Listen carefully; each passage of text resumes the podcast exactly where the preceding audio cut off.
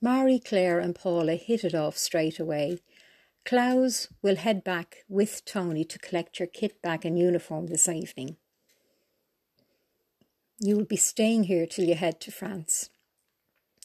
It will be more comfortable than the lighthouse. We wanted to see how you'd handle roughing it a bit, said Marie Claire. If only you knew that was not roughing it for me.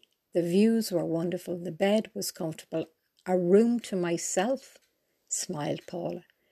They were now heading through the back door where a red setter dog jumped up on Marie Claire, full of excitement.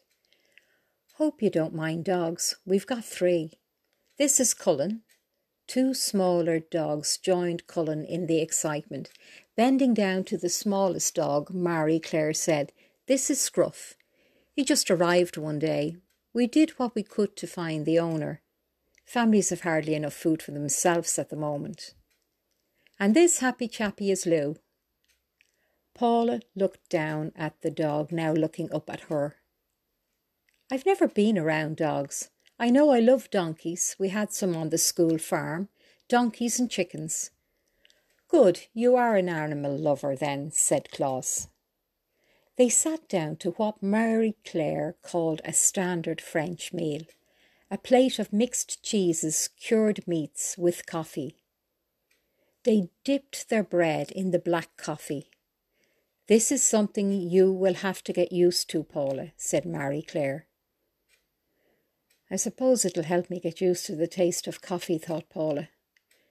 Tony, not all my stuff is in my kit bag. Don't worry, we do this for a living. No trace of evidence left behind, laughed Tony. The guys now on their way to Crosshaven. The girl sitting in front of the open fire, Paula asked. Any chance of a cup of tea, Marie Claire, laughing, said, Only when Klaus is not around. You will have to be weaned off it. Klaus believes in going cold turkey.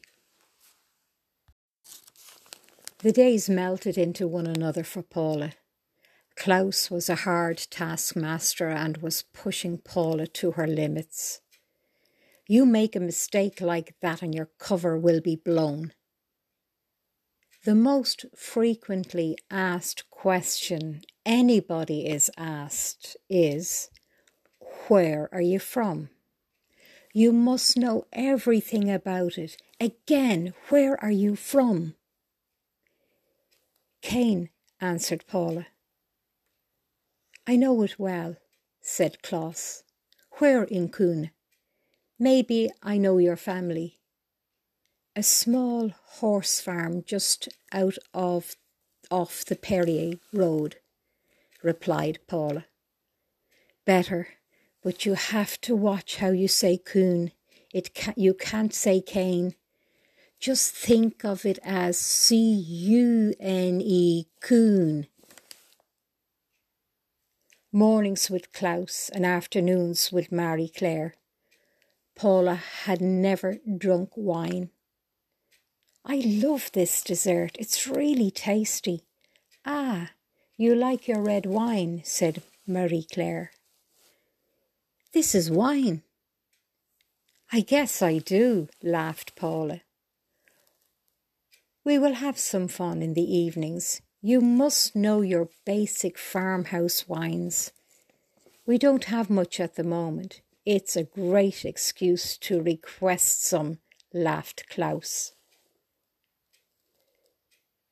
Two weeks, and they were hugging each other goodbye as Paula was heading to France via one of the night fishing boats. Remember, you're on your own now, no army cover. You are a French civilian. Paula took a deep breath and said, I'll be back.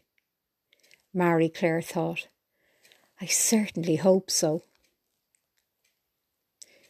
Do you do this often? asked Paula. The captain just stared at her. Sorry, said Paula. What a fool I am. Will I be any good at this? It was a long, cold, silent night.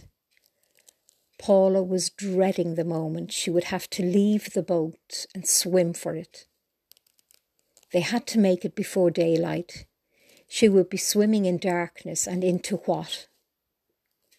Great grandmother, if you can, please be with me, prayed Paula quietly.